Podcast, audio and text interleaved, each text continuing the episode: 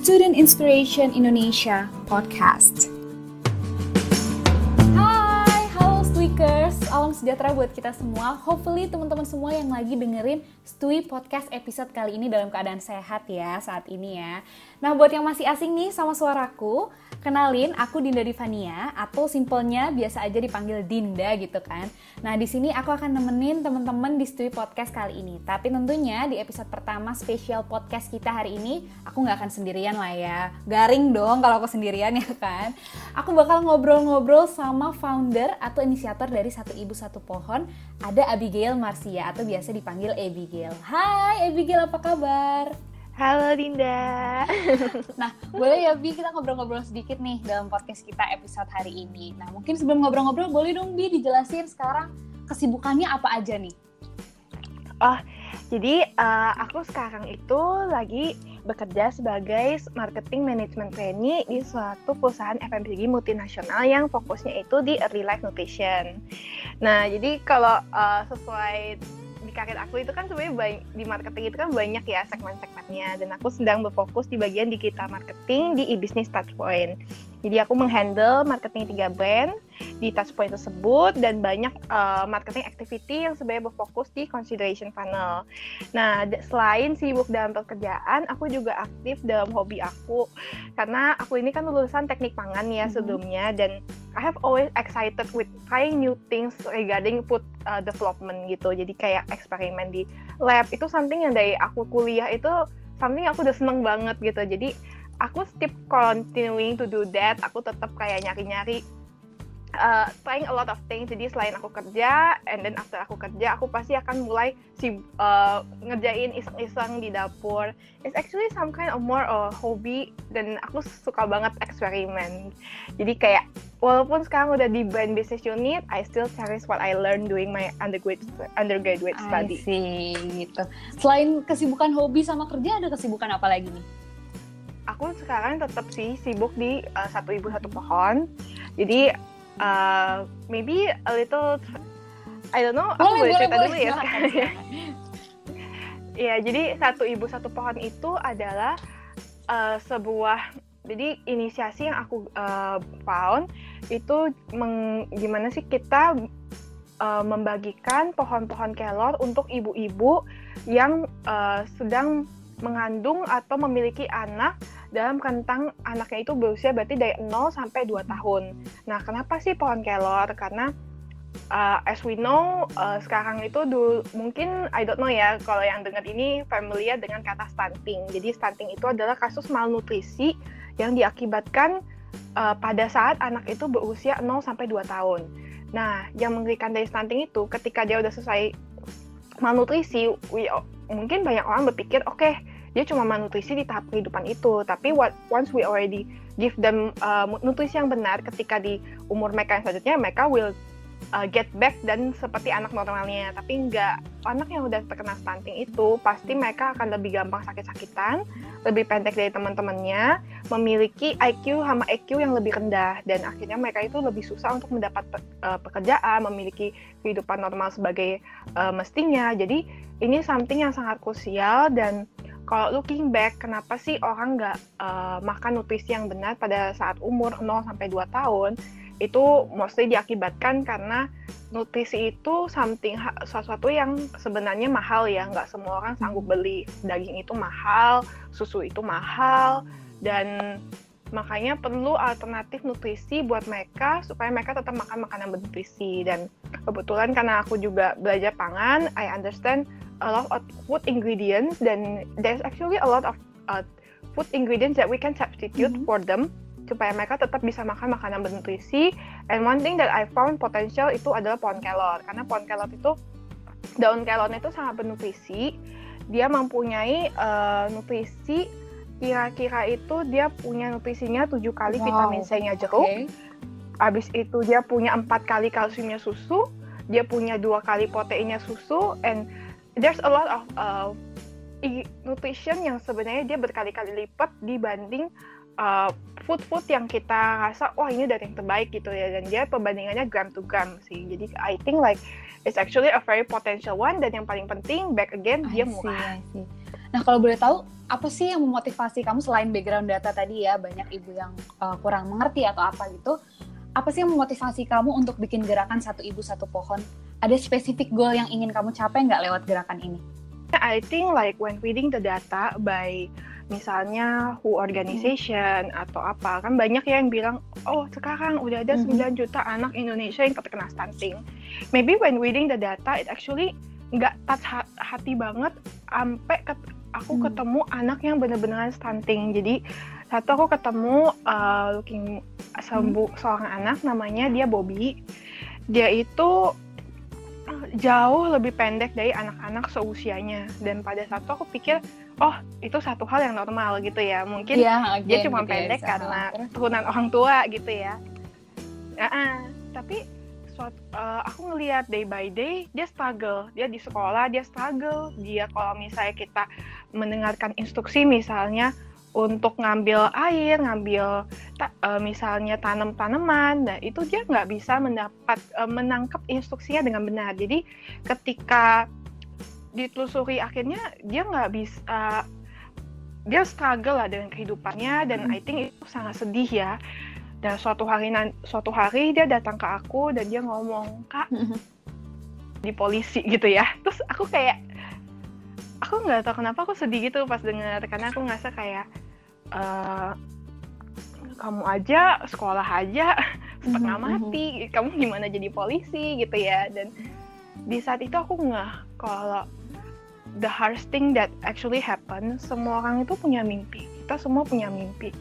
Tapi there are some people that didn't have the capability to achieve that. Dan yang mengerikan lagi capability itu ditentukan pada saat dia kecil yang dia sendiri nggak bisa berusaha untuk itu karena kan kalau ketika dia masih usia 0 sampai 2 tahun nasib dia itu bergantung sama ibunya sama orang sekitarnya dia nggak bisa yeah. makan sendiri ya kalau bayi jadi I think itu yang benar-benar uh, benar-benar kayak touch my heart banget yang kayak 9 juta, angka 9 juta hmm. itu itu mengerikan banget karena setiap dari anak setiap anak dari 9 juta itu justru actually struggle. Yeah, sih. Nah, teman-teman speaker kita sama-sama berharap ya kalau satu ibu satu pohon bisa mencapai goalnya, intinya bisa berkontribusi untuk Indonesia melalui gerakan pencegahan stunting ya, Bia. Nah, ngomong-ngomong masalah kontribusi mm -hmm. untuk Indonesia, menurut Abigail sendiri kira-kira apa sih yang bisa kita kontribusiin ke society ataupun ke negara kita gitu ya Indonesia sebagai anak muda? Karena sometimes nggak sedikit nih yang mikir kayak, aduh walaupun gue masih muda tapi gue pengen loh bisa berkontribusi ke orang-orang sekitar gue gitu kan. Karena aku pun personally mikir kayak gitu juga gitu. Nah kira-kira apa ya Bi yang bisa kita kontribusiin ke lingkungan kita sebagai anak muda? Uh, Mungkin aku akan okay. jawab ini dibagi dua segmen ya. Yang pertama itu uh, spirit, mm. yang kedua itu ways to do it. Karena I think mungkin dibanding spirit kata yang lebih tepat motivation ya. Jadi motivation and how to do it. Karena I think these two element itu nggak bisa dihilangkan dan saling bergantung dengan satu dengan yang lainnya. Yang pertama motivation, I think dan spirit itu uh, setiap anak muda tuh nggak boleh melimit dirinya sendiri jadi kita tuh harus uh, punya spirit bahwa ya kita bisa ngakuin semua hal dan asalkan kita mau berusaha. Dulu aku mikir kayak ya sebenarnya dulu aku sempat mikir kayak yang sebenarnya bisa berkontribusi itu cuman orang-orang yang udah keren, udah hebat, udah kayak established, yeah. well established gitu, udah sukses ya kalau misalnya dalam kata kutip kita ya.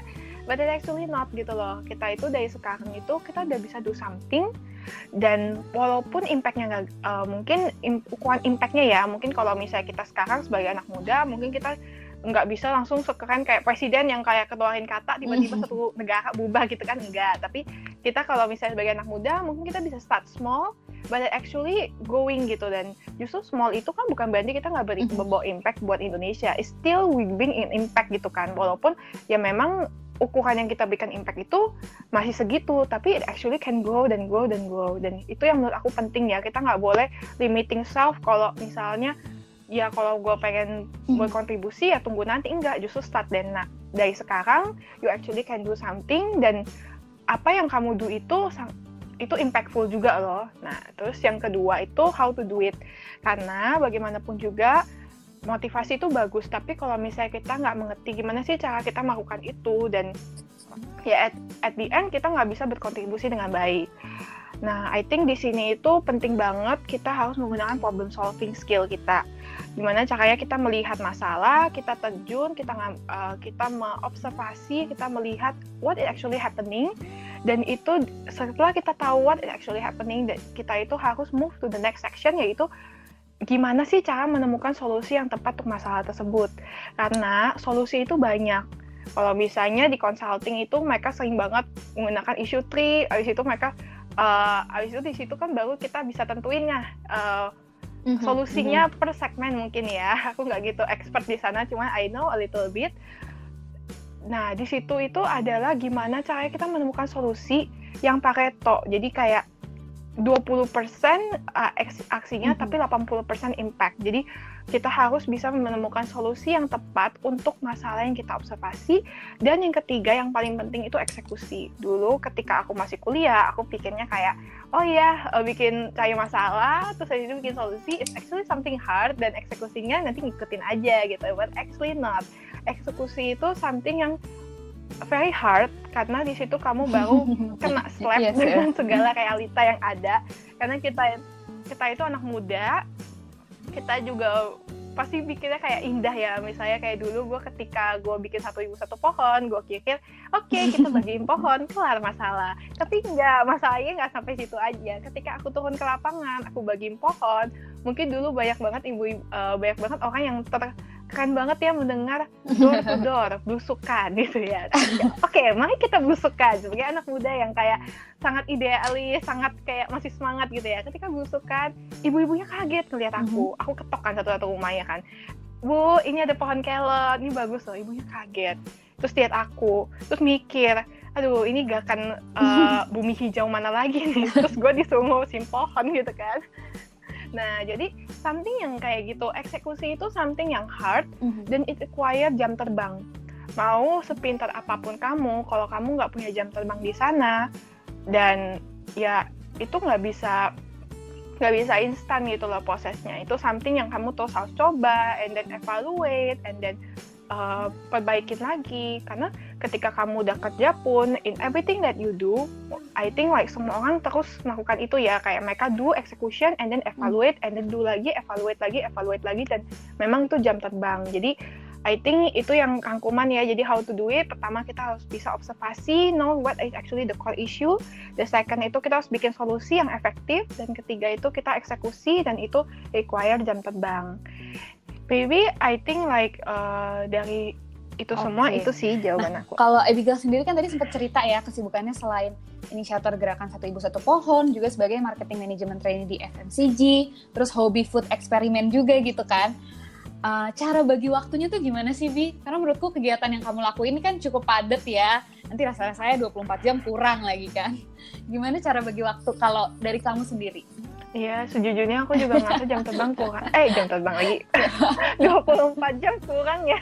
Kadang-kadang juga udah capek gitu kan. Cuman gimana ya, I think tentang ngebagi waktu, banyak orang yang pikir kita itu harus uh, bagi waktu misalnya jam segini mm -hmm. uh, kerjain ini, jam segini kerjain ini, jam segini kerjain ini. But I think yang lebih penting ketimbang kita itu satu hal yang lebih penting lagi itu jam terbang. Karena setiap activity kita itu kalau kita udah terbiasa ngeduitnya kita akan makin cepat.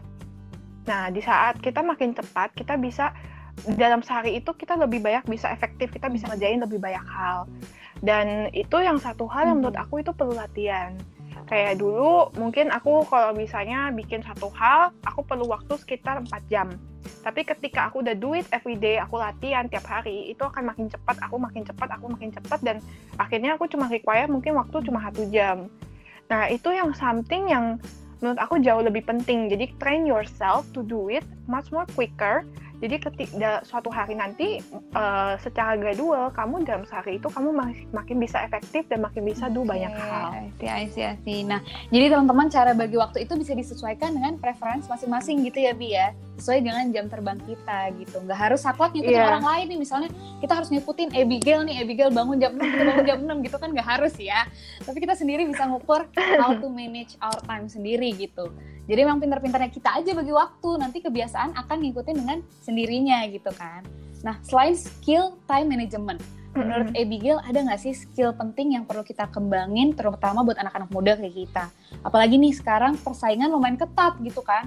Dan sebenarnya banyak banget skill yang perlu kita kembangin nih gitu kan. Di era industri 4.0 ini menurut Abigail sendiri apa sih skill yang paling penting yang perlu kita asah dan develop? What is the most critical skill needed in industry 4.0 ini? I think agility mm -hmm. ya satu aku udah banyak ngomong I think like aku yang menurut, menurut aku paling penting agility dan kita bisa adapt ke satu situasi dengan cepat dan learn dengan cepat. Jadi kayak kayak spons gitu loh, kayak kita bisa nyerap uh, sesuatu dengan cepat karena I think like di industri yang seperti ini 4.0 uh, mungkin orang akan berpikir wah kita moving uh, very fast, kita bisa membuat segala hmm. sesuatu proses lebih efisien dan segala macam. But the actually the hard thing semakin kita uh, makin banyak perubahan, makin uh, cepat kita bisa melakukan perubahan, segala sesuatu proses itu akan semakin dinamik. Jadi kalau dulunya mungkin karena kita proses saklek, misalnya pengiriman dokumen saklek atau apa semua, kita akan nggak usah terlalu cepat untuk berubah. Tapi ketika sebuah proses itu lebih dipercepat, berarti segala sesuatu di dalam misalnya company, di dalam apa pun yang kita lakukan akan sangat dinamik. Misalnya, kalau dulunya orang cuma misalnya kayak contohnya kita lihat Instagram aja ya. Yes, Instagram yes, dalam satu setahun aja kan dia banyak perubahan, banyak fitur-fitur baru, banyak banyak uh, apa ya kayak tools-tools yang kita bisa lakukan. Mm -hmm. Nah di situ itu itu kan perubahannya sangat cepat ya, nggak nggak pelan-pelan. Nah itu yang menurut aku sangat penting di saat sekarang itu kita harus benar-benar agile, kita harus cepat belajar, kita harus jadi spons, kita harus terus terus terus terus belajar karena ya sekarang nggak mm -hmm. seindah dulu mm -hmm. yang kayak segala sesuatu stabil lama gitu enggak kita segala sesuatu sekarang moving very fast moving sangat cepat dan kita harus adapt ke sana itu sih kalau aku jadi kayak mungkin kalau tips aku always mm -hmm. spare your time to learn mungkin kalau dulunya kamu bisa spare waktu mungkin dalam tiga minggu kamu mungkin uh, ambil waktu belajar untuk keep updated with actually what actually happening tapi sekarang itu kamu nggak bisa kamu harus milih waktu lebih short span misalnya dalam mungkin waktu kayak seminggu kamu learn atau kamu misalnya uh, setidaknya kamu scanning apa sih yang udah terupdate atau jadi kalau menurut Abigail personal skill yang bisa banget kita asah dan develop dari sekarang itu adalah uh, ability untuk terus belajar juga adaptasi sama lingkungan gitu ya. Nah uh, ya, kalau betul. menurut kamu sendiri uh, apa aja sih spesifik yang perlu kita lakuin supaya skill itu kita bisa meningkat? Skill uh, kayak kita terus mau terus belajar gitu termotivasi untuk mau terus belajar dan bisa adaptasi tuh apa yang bisa kita lakuin bi? Resilient sih. Jadi uh, mungkin karena karena gimana ya kayak itu satu hal kalau misalnya mm -hmm. ini kan yes. lebih ke soft skill ya itu bukan hard skill kalau hard skill kan kita bisa belajar dari buku kita bisa latihan and then something ini enggak ini soft skill dan I think it require mindset gitu ya mindset kita gimana sih kita harus resilient dan ke, karena di hidup itu itu nggak seindah yang kayak grafik yang mungkin stabil atau grafik yang uh, incremental reach-nya gitu ya. Enggak tapi kalau kita hidup itu mm -hmm. sebenarnya kan grafiknya itu naik turun fluktuatif ya. Dan di situ kita harus punya spirit yang resilient. When we fall down it's okay. Kita terus jalani kita terus gas kita terus usaha.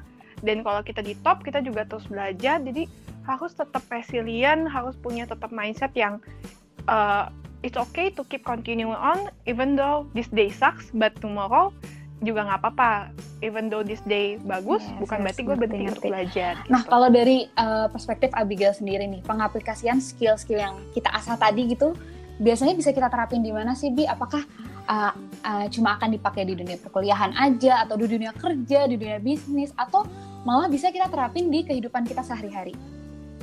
I think hmm. like itu bisa di semua hal ya, enggak ter terlimit di satu hal aja. Karena balik lagi kalau misalnya kerja kita juga harus punya spirit seperti itu. Kita juga melakukan kegiatan sosial. Kita juga harus bikin punya spirit seperti itu punya soft skill seperti itu. Ketika kita berorganisasi atau misalnya kita kuliah atau misalnya kita buat uh, berkeluarga hmm. apa semua itu tetap harus ada ya. I think like itu something yang tak aplikasikan di semua kehidupan kita. Nah, di tadi kan kita bahas mengenai industri 4.0 ya, yang jadi basic industri saat ini.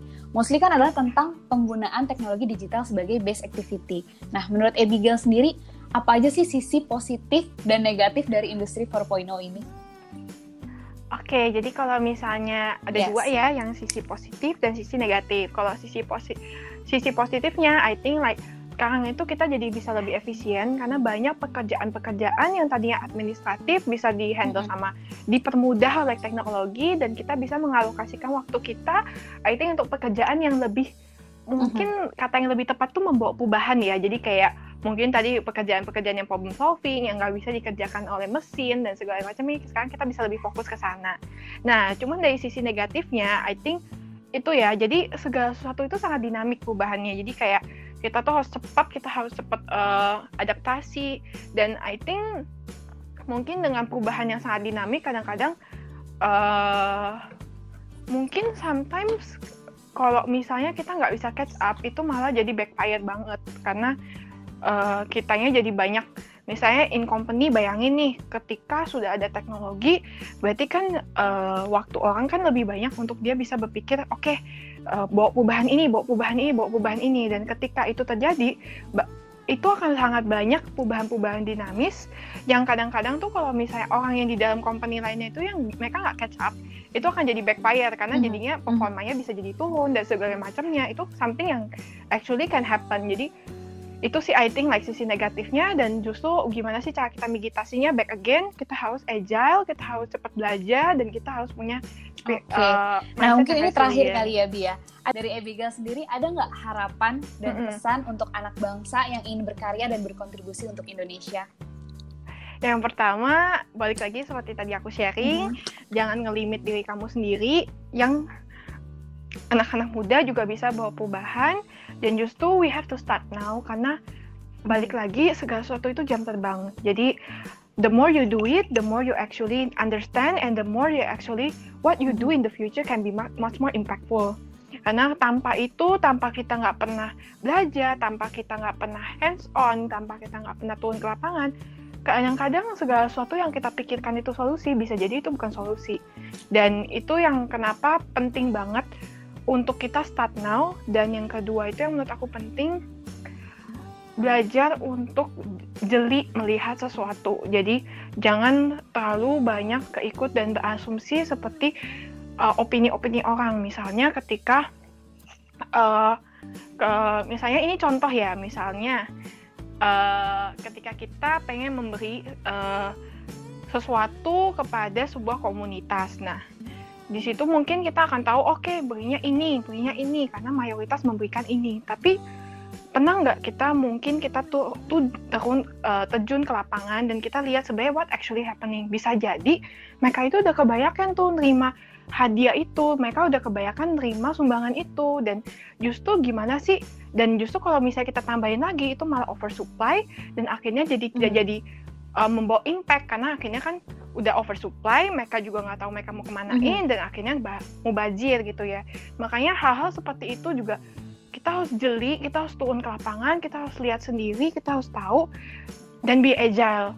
I think balik lagi kalau misalnya mungkin tips ya, karena aku banyak, aku mau kebetulan juga satu ibu satu pohon kan lebih ke ranah sosial dan juga aku juga coming from background yang bah orang tua aku juga banyak di pekerjaan-pekerjaan sosial seperti ini. Jadi, I think yang paling penting di pekerjaan-pekerjaan sosial itu adalah use heart, not uh, sistem yang kayak sangat well established. Karena kalau mungkin kebanyakan anak-anak yang uh, manajemen, mereka akan pikir, mm -hmm. oke, okay, mm -hmm. sistem harus saklek gini, gini, gini, gini, gini, gini, gini. But the thing is, when you are dealing with something yang uh, sosial gitu ya, itu harus combine duanya. Harus kita bisa combine manajemen yang kita ada sistem hmm. yang well established tapi kita juga harus pakai hati di situ. Karena uh, di lapangannya itu nggak seindah yang bayangan. Misalnya kayak kita kasih ini terus kita kasih aja. Nggak bisa. Karena ketika kita turun ke lapangan kita cek kita lihat dan kita pakai hati bisa jadi apa yang kita berikan tuh bukan solusi buat mereka. Dan itu yang menurut aku penting banget mm -hmm. buat uh, maybe tips ya. Kalau misalnya mau berada di sosial dan ada than that aku rasa I'm not the right person to be to have the untuk ngomong. Okay. jadi mending nggak terasa banget nih, nih kita ngobrol-ngobrol hampir setengah jam sekali lagi thank you banget Abigail untuk diskusinya. Tadi kita bahas mengenai industri 4.0 sekarang ini. Dan menurut Abigail ada loh skill-skill yang sebenarnya bisa kita asah dan develop sebagai personal attraction kita dari sekarang gitu ya. Ada problem solving skill terus uh, kemauan untuk terus belajar dan juga adaptasi sama lingkungan. Ternyata cukup krusial nih untuk kita tingkatkan supaya kita bisa menjadi pribadi yang lebih baik lagi dan tentunya siap bersaing di ketatnya persaingan industri 4.0 saat ini. Thank you banget Abigail. Terima kasih sekali lagi untuk diskusinya. Menurutku pribadi ini cukup kasih insight banyak sih dan memotivasi untuk lebih apa ya? Lebih concern aja sih ke personal development uh, hopefully teman-teman speaker bisa termotivasi juga nih dari obrolan kita hari ini. Thank you Abigail, sukses untuk satu ibu satu pohonnya dan karirnya juga tadi ya. Nah, buat speaker yang udah dengerin, thank you. thank you juga. Tetap sehat, tetap semangat, dan selalu pantengin Stui Podcast untuk episode-episode berikutnya. Yang pastinya nggak kalah seru dan insightful. Jangan lupa untuk follow Instagram Stui di @stui_indonesia dan juga download aplikasinya di App Store. Aku Dinda Ivania, sampai ketemu di Studi Podcast episode lainnya. Student Inspiration Indonesia Podcast.